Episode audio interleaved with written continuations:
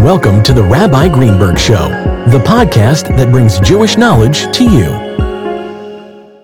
Everyone is familiar with the 10 plagues. God brings 10 plagues on the Egyptians to compel them to allow the Jewish people to go free. But before the 10 plagues, which were miracles, of course, which were very powerful forces that convinced the Egyptians that the Jewish people have God on their side. But before the 10 plagues, you had another miracle where Aaron takes his staff and turns it into a snake. And then they replicate that, the magicians of Egypt, and then his staff swallows up their snakes. Why was this miracle necessary? And why this particular miracle of Aaron throwing his staff and the staff turning into a snake and then turning back into a staff? So the answer to this question is based on an understanding of what the 10 plagues were really all about. The 10 plagues were not just punishment for the evil decrees of the Egyptian government against the Jewish people to punish them for their terrible crime of slavery. That's not the real reason, because if God wanted to punish them, there were so many other ways he could have punished them. And if it was intended to get Pharaoh to let them go, one plague would have sufficed.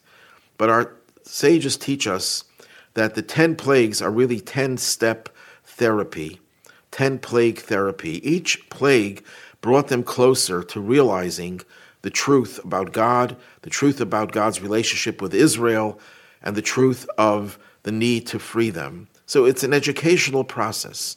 But before the educational process, before God tries to rehabilitate them, because that's what punishment essentially is all about, not just punishment for the sake of punishment, God had to teach them another lesson.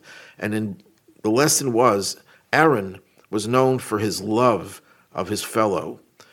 The Ethics of the Fathers tells us we should be a disciple of Aaron who loved peace, pursued peace, loved everyone, and brought them close to the Torah.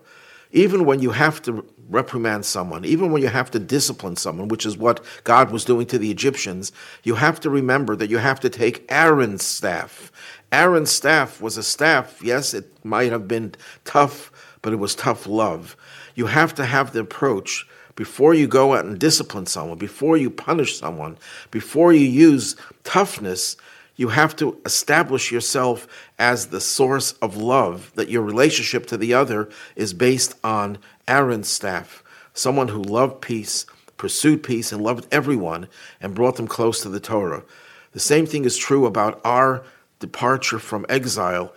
And when we are working so hard to make the world ready for redemption, we have to know that the major force for redemption is the force of love, the force of Ahavat Yisrael, love of your fellow. And that will ensure that the 10 step therapy will be successful. It will penetrate and finally lead us to the ultimate redemption.